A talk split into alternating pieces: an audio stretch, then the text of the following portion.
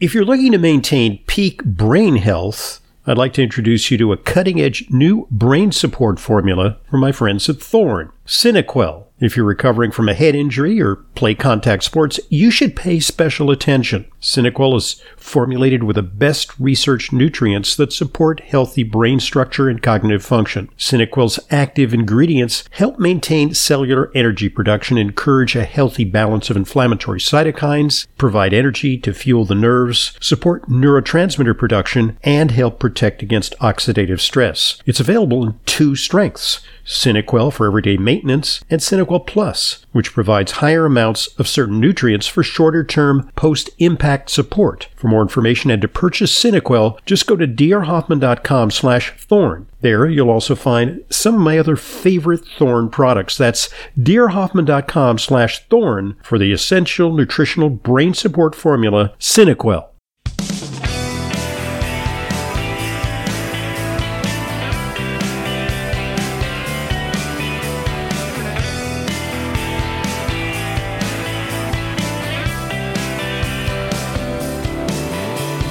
Welcome to today's Intelligent Medicine Podcast. I'm your host, Dr. Ronald Hoffman.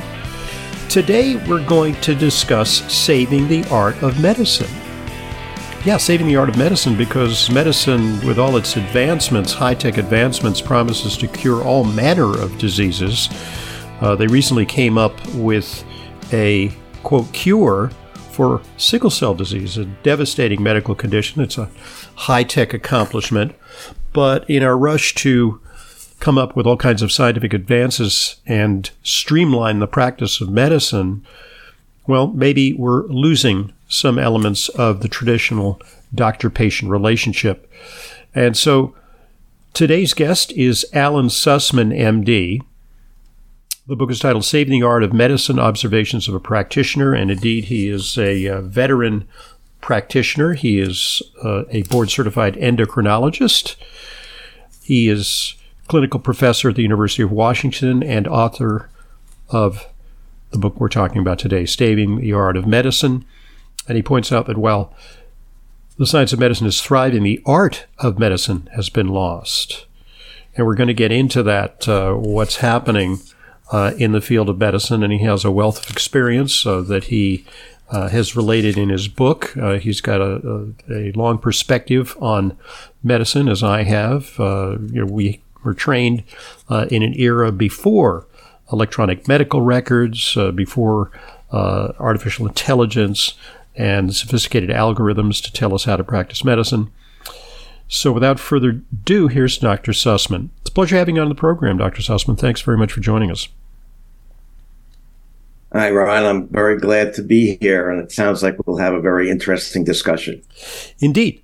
Uh, so, uh, give us a little bit of background about uh, how you came to write this book, because it's kind of a reflection on, on a long career. And uh, while you know you certainly had a, a very very illustrious medical career, uh, there are elements of medicine that even early on uh, you had you found a, a, little bit of disillusionment with uh, the way that you were trained and, and some of the medical practices that you encountered, even as a young physician. Yes, I, as you say, I was trained uh, bookish, trained to learn information, and the more information I learned and the more scientific it was, the better doctor I thought I would be. But when it comes to practice, and I started practicing, I quickly learned that it was very important to be with the patient, to develop a relationship with them was very important to me and the patient, and quite frankly, led to less burnout that happens to a lot of physicians because they just get overworked by the amount of information that they need to have and and use rather than just being with the patient uh, because we're all connected and that's what i'm looking towards. Indeed. And, and so what we put on the pedestal these days is something called evidence based medicine. It's even an acronym, EBM. And what it uh, teaches us is that uh, we need to do randomized clinical trials to validate some of the things that we think work.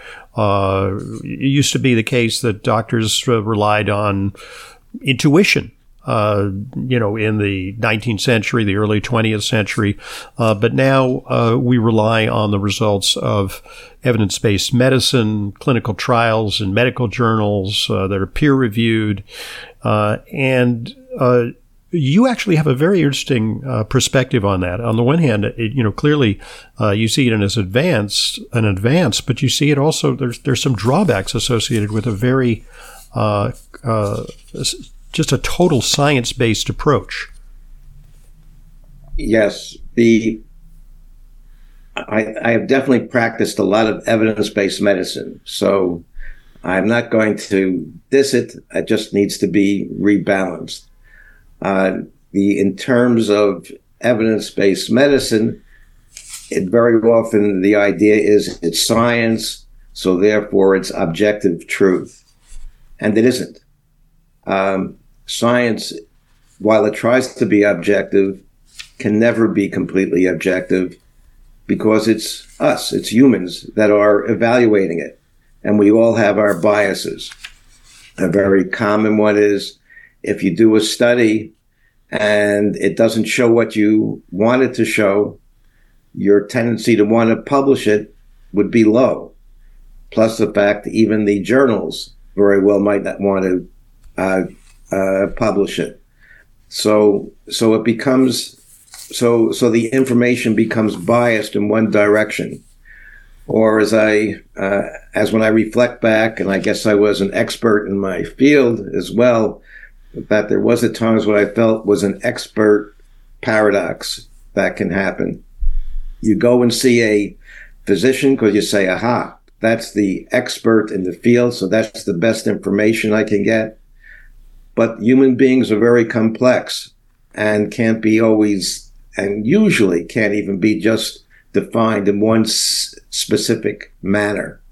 The result is that the expert is going down one line because that's what they're the expert in, when someone who's more holistic might be able to see more what's going on and present other options that ultimately might be better and more beneficial to the patient. We do indeed in this field of medicine become siloed, and increasingly, you know, since you and I began uh, our training, uh, specialization and subspecialization uh, has really uh, soared. You know, more and more people, uh, you know, become.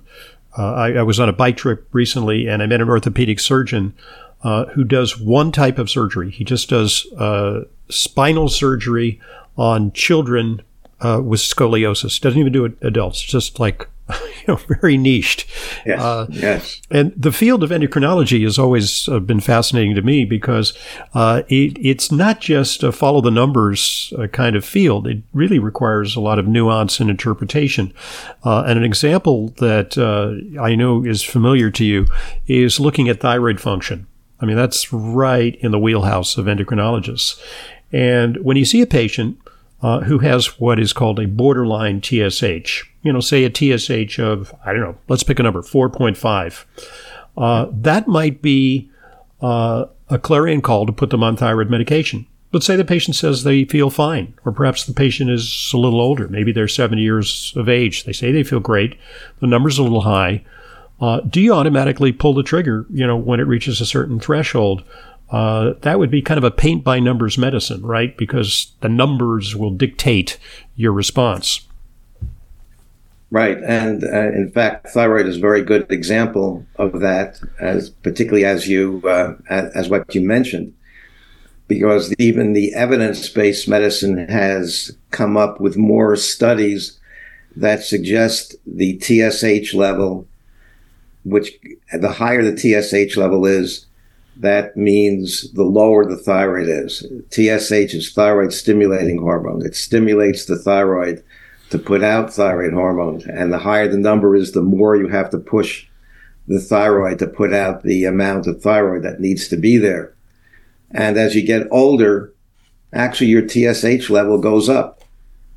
Um, and there's even studies that have been done that show that when you treat more elderly people with thyroid hormone to get their TSH level down, the ultimate results are not any better. In fact, they might even be worse in hmm. terms mm. of the out- outcome of the patients.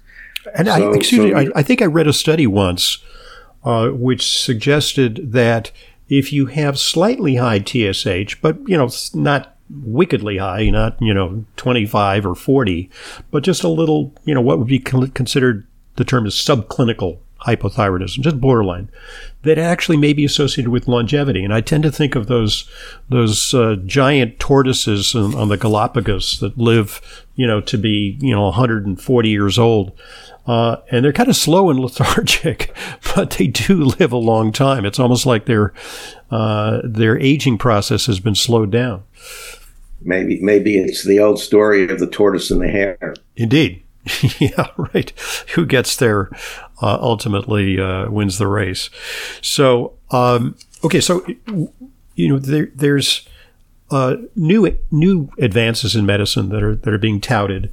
Uh, and I just pulled up an article here about AI. AI is the buzzword these days in, in many fields, but it's also the buzzword in, in medicine. And it, it offers, you know, some real promise because using AI, we can better analyze, uh, you know, say, uh, CT scans and MRIs because, you know, they have the ability to recognize patterns uh, where human eyes would just glaze over them. Uh, but here's one headline. ChatGPT flub drug information questions. ChatGPT provided incorrect or incomplete information when asked about drugs, and in some cases, invented references to support his answers. Two recent studies found. So, you know, do do do our listeners face the prospect that uh, in the future, when they visit a, a doctor, that they'll just sit down at a computer screen and uh, dial in some questions, and um, the answers will be spit out, and medications will be dispensed on the spot? Or is that a bridge too far? And is that really reducing the practice of medicine to uh, beyond the point where it's going to have good outcomes. Yes, the a yes when electronic medical records first came out, I was not a big, very proponent of that, and they were actually developed more as a tool for uh, financially uh, working with patients than that it helped for the benefit of the patient. I think there are with the chat GPT and what's called the LLM models more of a chance of there being uh, being some assistance to doctors. But as you're saying, uh, in many areas it would be assistance. I agree completely. In some areas, uh, such as uh, looking at mammograms and, as you're saying, a lot of radiologic procedures, it very well can be better than human beings can be.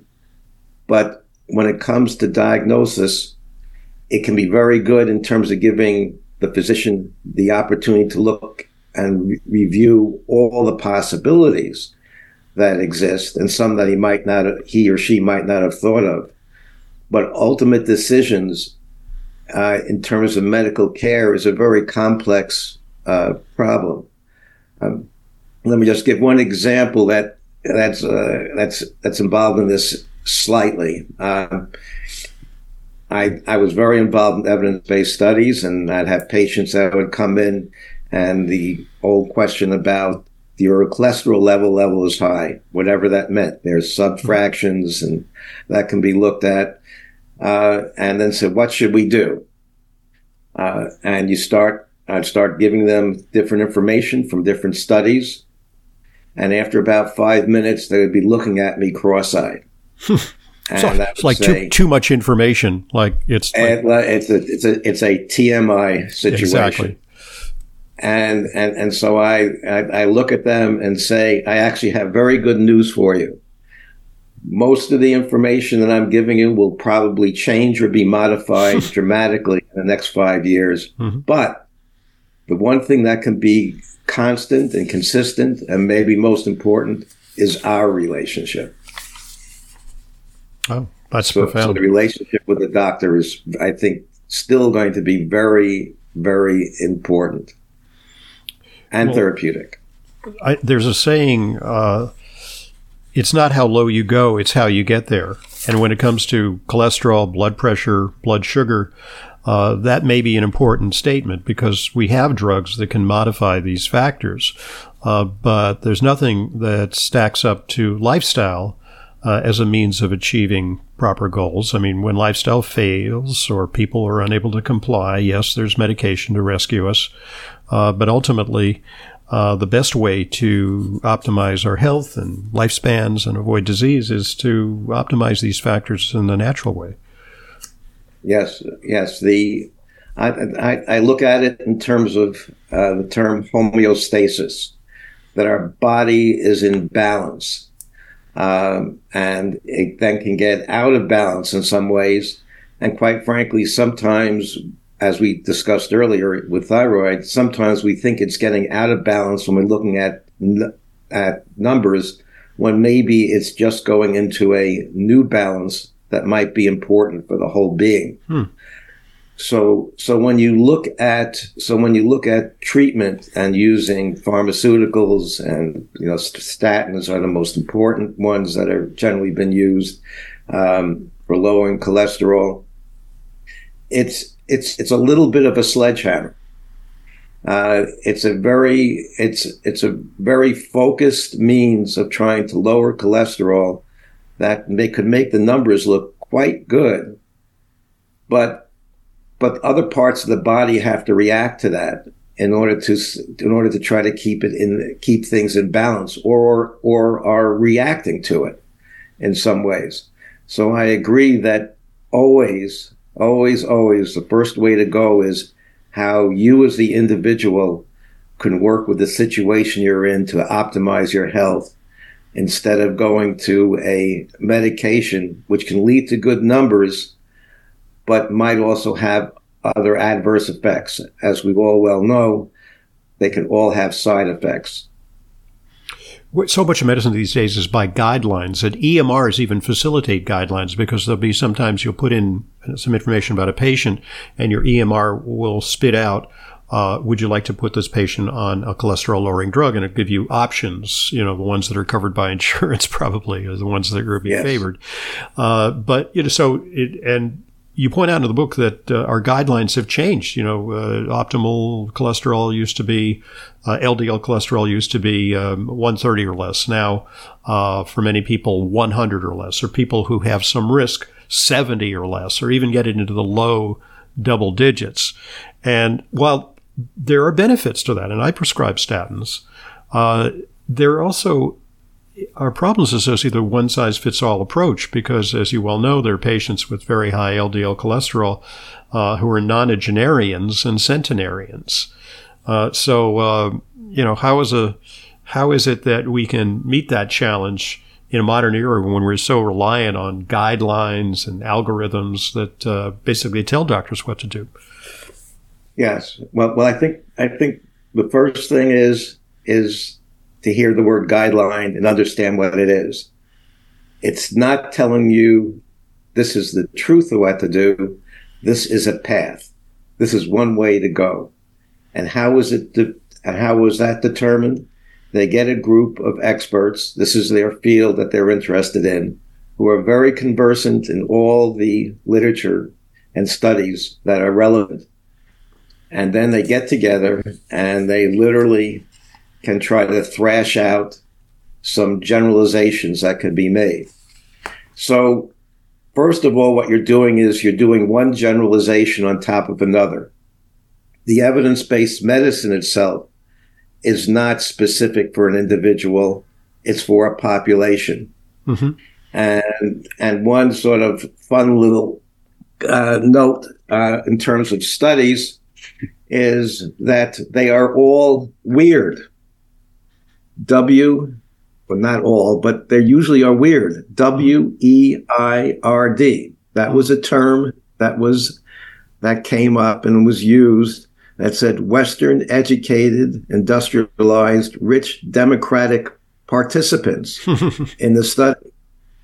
So so it's weird in the sense it's very it's a very it's not a it's a very non uh, exclusive process. Mm-hmm it's very focused. So, so you're telling what should be done for a population, not for an individual. Right. So it, it, this kind of argues uh, for a personalized medicine approach, where you look at uh, the person, and they may well fit within uh, that uh, that pattern. Uh, and may benefit from medication, but so often we approve medications based on a trial involving a few hundred or a few thousand individuals, uh, and then when the these drugs or treatments are unleashed on the unsuspecting populace, uh, in post marketing studies, we see problems arising because uh, you know less uh, fit people take them, elderly people take them, people with all kinds of god awful medical conditions take them, and then people who are on multiple drugs. Other drugs, polypharmacy occurs, and you know we see we see drawbacks to some of the medications that seem so highly promising. Yes, well, well I think you're, you're introducing a very important word, polypharmacy. Um, uh, because, because the more you start looking at individual areas that you feel you want to optimize, that can lead to more and more use of more medications. And while each by themselves, you can see how that fits for one part, when you put it all together and add three or four medications, again, the chance of having some other adverse effect occur becomes greater and greater as the body tries to adjust to all the different sways that are going on by pushing by pushing our physiology in different directions. You know, you did an interesting uh, clinical trial on uh, a test that we rely on quite a lot, which is the hem- hemoglobin A1C test. You know, it's a lot of people. Uh, you know, they know their IQ, they know their social security number. They know their uh, cholesterol and HDL. And now hemoglobin A1C is becoming so popular because we want to optimize our hemoglobin A1C. But you actually did an interesting study as an endocrinologist, a clinical trial or uh, some kind yes. of study that yes. looked at how that sometimes can be misleading. Can you explain how sometimes you can get uh, the wrong impression from a hemoglobin A1C? Yes.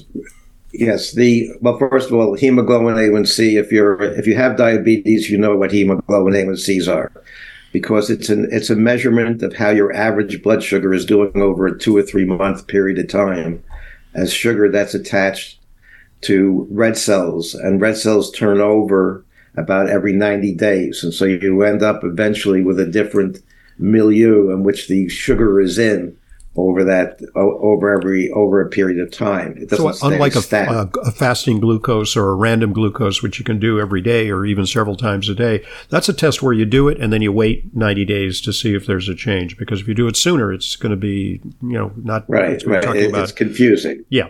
Right. It's it's it's and and and so I I had you see this is the important thing of really being uh, really realizing that numbers are numbers, and that's not a person. You have to you have to decide how to use that in a clinical situation.